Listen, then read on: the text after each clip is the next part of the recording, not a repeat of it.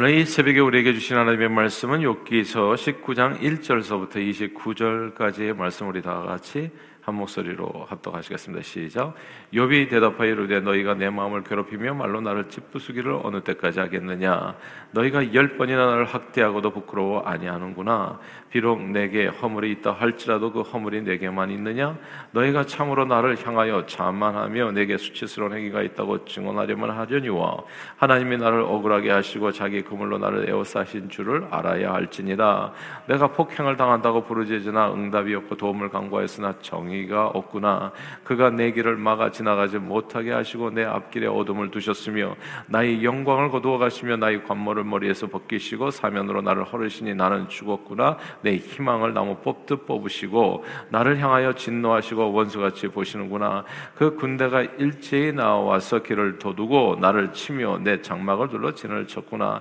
나의 형제들이 나를 멀리 떠나게 하시니 나를 아는 모든 사람이 내게 낯선 사람이 되었구나.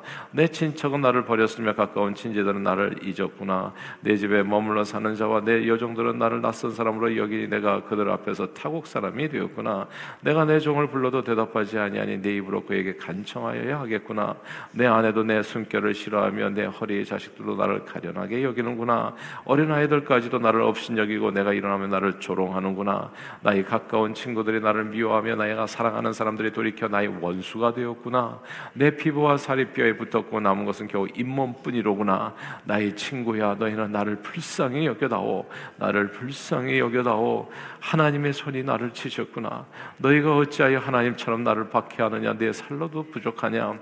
나의 말이 곧 기록되었으면 책에 쓰여졌으면 철필과 나무로 영원히 돌에 새겨졌으면 좋겠노라. 내가 알기에는 나의 대속자가 살아계시니 마침내 그가 땅 위에 서실 것이라. 내 가족이 벗김을 당한 뒤에도 내가 육체 밖에서 하나님을 보리라. 내가 그를 보리니 내 눈으로 그를 보기를 낯선 사람처럼 하지 않을 것이라. 내 마음이 초조하구나. 너희가 만일 이르기를 우리가 그를 어떻게 칠까 하며 또 이르기를 이의 뿌리가 그에게 있다 할진대 너희는 칼을 두려워할지 것이니라 분노는 칼이 형벌을 부르나니 너희가 심판장이 있는 줄을 알게 되리라 아멘.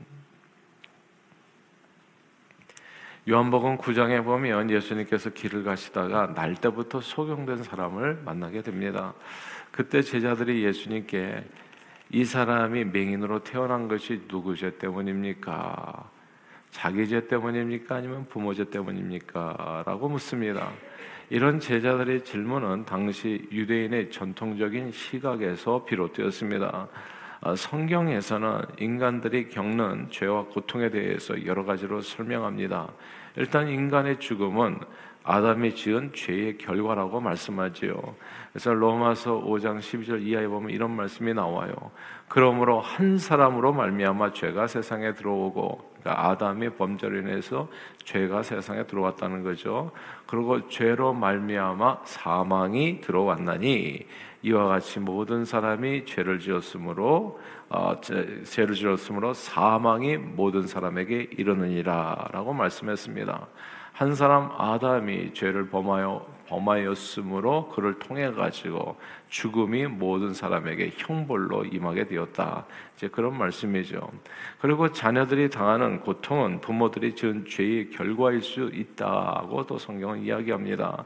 출애굽기 20장 5절과 민수기 14장 18절에 보면 여호와는 노하기를 더디하시고 인자가 많아서 죄악과 허물을 사하시나 형벌 받을 자는 결단코 사하지 아니하시고 아버지의 죄악을 자식에게 갚아 3, 4대까지 이르게 하리라 이르게 하리라 하셨나이다. 이런 말씀들이 있는 거예요.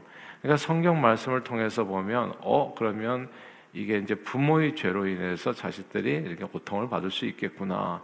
그러니까 이제 이게 유대인의 전통적인 시각이 되는 겁니다.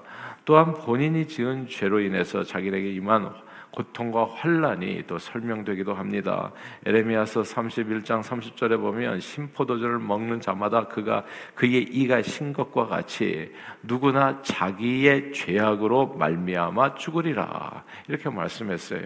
그래서 이게 이제 이런 내용들이 유대인의 그 어, 인간들에게 임한 그 고통과 환란에 대한 어떤 이렇게 해석의 전통적인 시각이었던 겁니다. 아, 그러므로 한순간에 모든 소유를 다 잃어버려서 쫄딱 망하고 심지어 자녀들도 다 죽은 데다가 자기 자신의 건강마저도 무너진 욥을 바라보는 욥의 세 친구들의 이야기는 이제 이 전통적인 시각에서 보면 아뭐 그다지 그렇게 잘못된 내용들은 아니라고도 볼 수 있습니다. 하나도 이상한 것이 아니에요. 욥이 세 친구는 욥이 현재 당하는 엄청난 고난은 욥이 저지른 자기 죄가 뭐가 있거나 혹은 자기가 모르는 어떤 부모 죄 때문일 수 있다. 이제 이렇게 생각을 한 거죠. 그런데 욥이 자꾸 우기기를 자기는 죄가 없다고 하니까 그 없는 죄를 증명하기 위해서 욥의 세 친구는 열심히 욥을 공격하게 된 겁니다. 그렇게 열심히 욥이 모든 것을 다 잃은 뭐 그냥 무서운 형벌을 받아서 마땅한 죄이라는 것을 이렇게 증명하라는 과정에서 욥이 세 친구는 필연적으로 욥을 이모저모로 판단하고 정죄하는 잘못을 저지르게 된 겁니다. 네가 이렇게 애도 다 잊어버리고 그리고 뭐 이렇게 가난하게 되고 한 순간에 쫄딱 망하고 이런 모든 이 엄청난 환란과 고통을 당하게 된 것은 틀림없이 네가 죄가 있다. 근데 죄가 없다고 그러니까 이모저모로 살펴서 네가 교만하다 말을 함부로 한다. 뭐나 자기를 자랑한다. 자기 의를 내세운다. 어떻게 그럴 수 있냐고 욥을 계속 공박하게 된 겁니다. 그러나 욥은 만약 자기가 지은 죄로 인해서 이런 형벌을 받는다면 이거는 진짜 더욱더 엄폐하다. 아, 그럼 나만 죄인이냐? 이제 이렇게 얘기하는 거예요. 그래서 오늘 본문에 4절과 5절에 보면 요번 세 친구들에게 너희가 참으로 나를 향하여 자말하여 내게 수치스러운 행위가 있, 다고 생각한다면 증언하려니와 비록 내게 허물이 있다고 할지라도 4절에 보세요. 이 허물이 내게만 있느냐? 이렇게 반박을 하는 거예요. 나만 이렇게 엄청난 죄를 지어서 나만 이렇게 고통받을 정도냐? 너희들은 다 괜찮은 사람들이냐? 예. 나도 할 말이 있다면 진짜 할 말이 많은 사람이다. 이렇게 얘기하는 겁니다. 세상에 털어서 먼지 안 나는 사람이 없다고 욥의 세 친구를 포함해서 모든 사람이 죄를 범하였는데 나만 이 특별히 이렇게 중한 형벌을 받으면서 다른 죄인들에게 그러니까 나도 죄인이고 너도 죄인인데 죄인이 죄인을 머무는 개가 머무는 개 나무다듯이 이렇게 하는 것이 이게 페어한 일이냐 이렇게 얘기하는 겁니다. 욥의 세 친구는 마치 요한복음 8장에 나오는 가늠하다 현장에 잡힌 여인을 모세의 율법을 들어서 돌로 쳐죽이는 군중과 같습니다. 이 세상에는요 두 가지 종류의 사람밖에 없어요. 죄가 발각된 사람과 죄가 발각되지 않은 사람. 예. 다 죄인입니다. 이게 중요하니까 다시 반복할게요.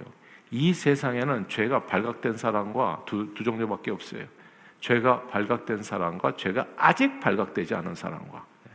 근데 죄가 아직 발각되지 않은 사람이 죄가 발각된 사람을 정죄하는 것. 이게 가늠하다 현장에 잡힌 여인을 갖다가 돌로 쳐 죽이려고 하는 사람들의 모습이었던 거죠. 그러니까 예수님께서 얘기하셨어요. 너희 가운데 죄가 없다고 생각하는 사람이 먼저 돌로 치라. 그러니까 죄가 아직 발각되지 않았는데 이제 이, 그, 그 죄를 주님께서 발각시킨 거죠. 예, 너도 한번 생각해 봐라. 너는 얼마나 온전한 사람인가. 그러자 나이 든 사람서부터 나이 어린 사람까지 돌멩이를 하나씩 놓고 그 자리를 떠났다고 하지 않습니까? 죄로 인해서 형벌을 받아 죽어야 된다면 죄로 인해서 형벌을 받아서 재산을 잃고 건강을 잃고 자녀들을 잃어야 된다면 사실 모두가 다 그런 사람이라는 거죠.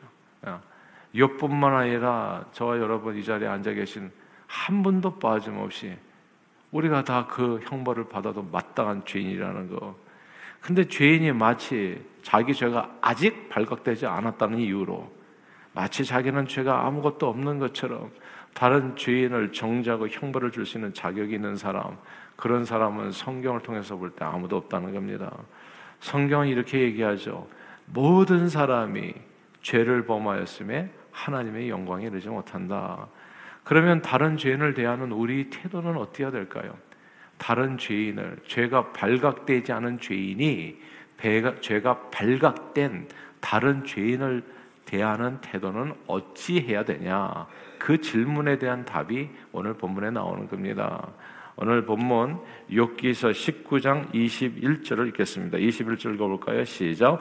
나의 친구야 너희는 나를 불쌍히 여겨다오 나를 불쌍히 여겨다오 하나님의 손이 나를 치셨구나. 아멘. 여기서 너희는 나의 친구야 너희는 나를 불쌍히 여겨다오 라고 하는 구절을 주목해야 됩니다. 성경은 늘 하나님의 사람들이 서로 친절하게 하며 불쌍히 여기며 서로 용서하기를 하나님의 그리스도 안에서 너희를 용서하신 것 같이 하라라고 말씀했습니다. 하나님의 아들로 이 세상에 오신 예수님은 우리 죄 많은 인생들을 정죄하고 심판하기 위해서 오셨, 오신 것이 아니라 우리를 구원하기 위해서 오셨다고 말씀하셨습니다. 그리고 그 말씀대로 예수님은 중풍병자를 고치실 때에도 그를 불쌍히 여기시어 먼저 내 죄의 사함을 받았다고 말씀하시며 그의 연약함을 고쳐 주셨습니다. 5천 명의 사흘길을 예수님 쫓아다니다가 배고파서 기진해서 어쩌면 그 가운데서 쓰러질 사람이 있는 것을 보고 그들을 그 무리들을 불쌍히 여겨 불쌍히 여겨 하나님 앞에 기도해서 먹을 것을 주셨습니다. 그러니까 이게 우리가 너희는 나를 불쌍히 좀 여겨라. 이게 죄가 아직 발각되지 않은 사람들이 죄가 발각된 사람들을 위해서 이렇게 해줄 행동이요 삶의 태도인 겁니다. 예수님은 죄로 인해서 고통당하는 세상 모든 사람들을 너희가 너희 죄 때문에 형벌 받는다. 네 죄를 네가 알렸다. 이렇게 정죄하고 책망하기보다는 그 모든 인생들을 불쌍히 여겨서 그들의 죄를 대신 담당하시고 십자가에 달려 돌아가셨을 뿐만이 아니라 그들을 위해 늘 하나님 앞에서 중보 기도해 주심으로 그들의 질병과 연약함을 고쳐 주셨습니다. 이것이 우리가 본받아야 될 그 그리스도인은 하나님의 모습이요 하나님의 마음인 겁니다. 요한복음 9장에서요. 이제 날 때부터 맹인된 자를 만났을 때 제자들은 누구 때문에 일이 되었느냐고 욥의 세 친구들처럼 욥의 세 친구들처럼 욥의 세 친구들은 이 욕기에만 나오는 게 아니라 오늘날에도 다 살아 있어요. 교회 안에도 살아 있어요. 예.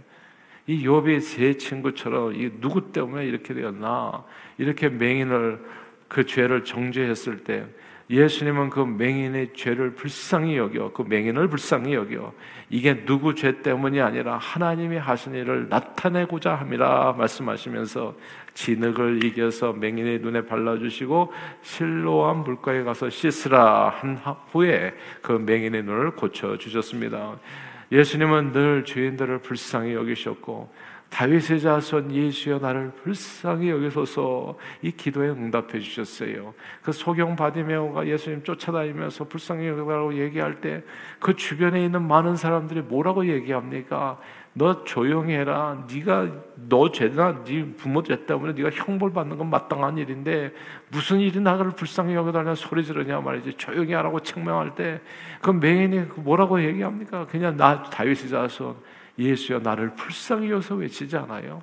오늘 본문의 이 나의 친구여 나, 너희는 나를 불쌍히 여기라. 이게 그 맥락인 거예요. 나를 불쌍히 여겨 주시옵소서. 하나님 앞에 드리는 기도인 겁니다. 그 기도에 하나님께서는 응답해 주셨어요. 소경 바디메오에게만 응답해 주신 것이 아니라 오늘 이 본문에 나를 불쌍히 여겨달라고 하는 이 욥의 기도에도 나중에 응답해 주십니다.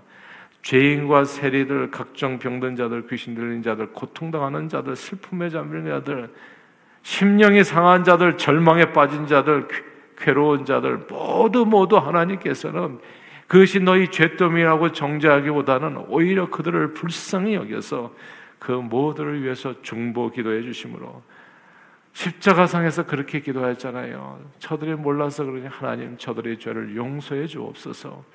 서로 불쌍히 여기고 서로 용서해 주심으로써 그 심신을 고쳐 주시고 회복시켜 주시고 구원해 주셨던 겁니다. 성경은 이런 일에 대해서 이렇게 설명합니다.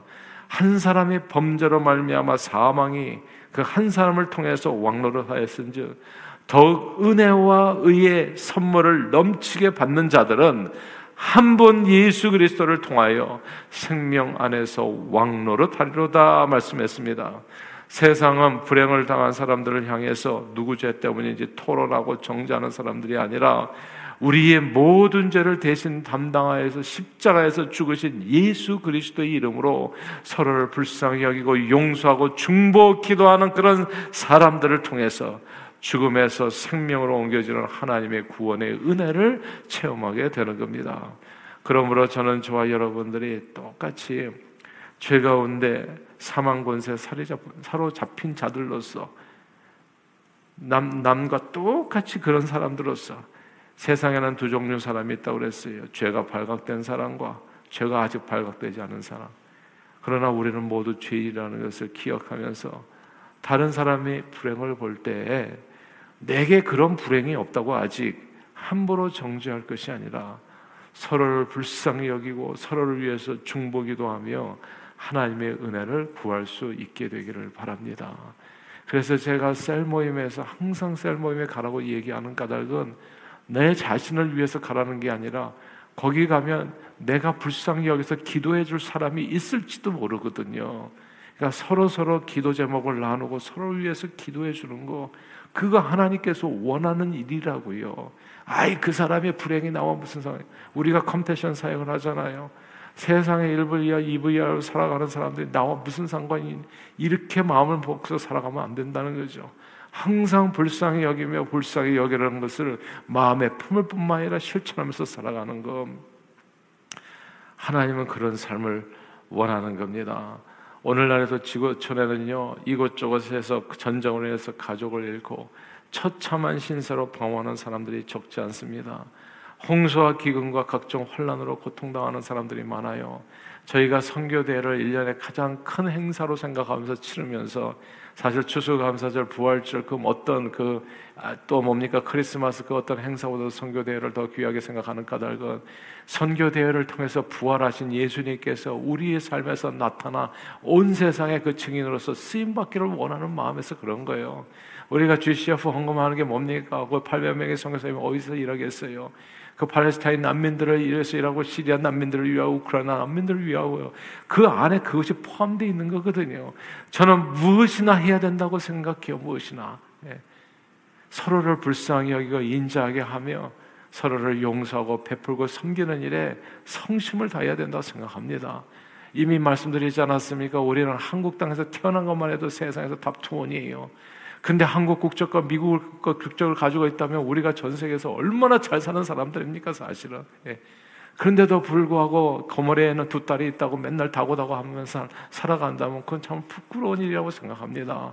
그래서 항상 주님의 말씀을 마음에 새기고 그들이 당한 불행을 갖다가 소 닭 보듯이 하는 것이 아니라 그리고 오히려 정죄하고 잘못 저들이치고 원래부터 그냥 이 신앙이 없어서 그렇다 뭐 이것 때문에 그렇다 저것 때문에 그렇다 그렇게 죄인이 있기 때문에 저렇게 벌을 받는 거다 이렇게 얘기하기보다는 정말 고통당하는 사람과 함께 고통하며 무엇이나 내가 할 수 있는 일은 찾아서 할 수 있는 그때 하나님께서 우리를 통해서 끝까지 주님 앞에 서는 그날까지 아름답게 축복의 통로로 사용해 주실 줄 믿습니다. 사랑하는 여러분, 북한 땅에는 오늘도 마음 놓고 교회를 세워 신앙생활 할수 없는 사람들이 있어요. 자, 요번 지금 요번에 북한 선교 학교를 하잖아요. 꼭 다음에는 다음에 이게 봄과 가을에 있는데 나는 우리 전교인이 다 했으면 좋겠어요. 이게 뭐냐면 관심을 가지라는 거예요. 세상에 어려운 사람이 이토록 많은데, 그러니까 그게 하나님의 마음이에요. 신앙생활은 내 생각을 따라서 살아가는 게 아닙니다.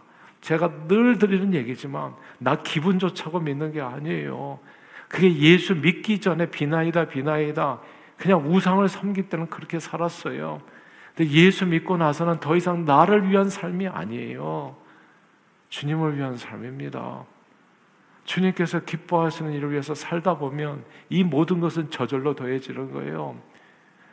정말 2,500만 명의 죽어가는 영혼들을 생각하며 살 수 있게 되기를 바라고 무엇이나 일을 찾아서 할 수 있게 되기를 소망합니다. 하나님께서 기뻐하시는 하나님의 마음을 따라서 살아가는 것 그것이 크리스천입니다. 그것이 그리스도인이요 하나님의 사람이요 예수 그리스도의 제자의 삶인 거죠.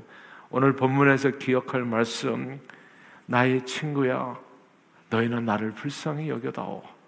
이 말씀을 저와 여러분들의 마음에 새길 수 있게 되기를 바랍니다. 나의 친구야, 너희는 나를 불쌍히 여겨다오. 오늘도 이 말씀을 기억하면서 늘 고통당한 자들 불쌍히 여겨 예수 이름으로 중보 기도하며 혹 도울 일이 있으면 늘 친절하게 도움의 손길을 펼쳐 선한 사마리아 사람처럼 그 영혼들을 생명의 길로 인도하는 선한 이웃으로 쓰임받는 저 여러분들이 다 되시기를 주 이름으로 축원합니다. 기도하겠습니다. 하나님 아버지, 죄로 인한 형벌로 죽을 수밖에 없는 죄인들을 불쌍히 여겨 나의 친구야 나를 불쌍히 여겨다오 그런 그 말씀 그대로 주님께서는 우리를 불쌍히 여겨 이처럼 사랑하사 독생자 주시고 그 이름을 믿음으로 구원을 얻게 해주신 놀라운 은혜 주셨습니다. 만만 감사를 드립니다. 오늘 본문 말씀 나의 친구야. 너희는 나를 불쌍히 여겨다오. 나는 오늘 말씀을 가슴에 새겨 오늘 하루 살아가는 날 동안 서로에게 친절을 베풀고 불쌍히 여기며 용서하여 하나님의 구원 역사를 이 땅에 이루어가는 일에 존귀하게 쓰임받는 저희 모두가 되도록 성령 충만으로 우리 발걸음을 주장해 주옵소서 예수 그리스도 이름으로 간절히 기도하옵나이다. 아멘.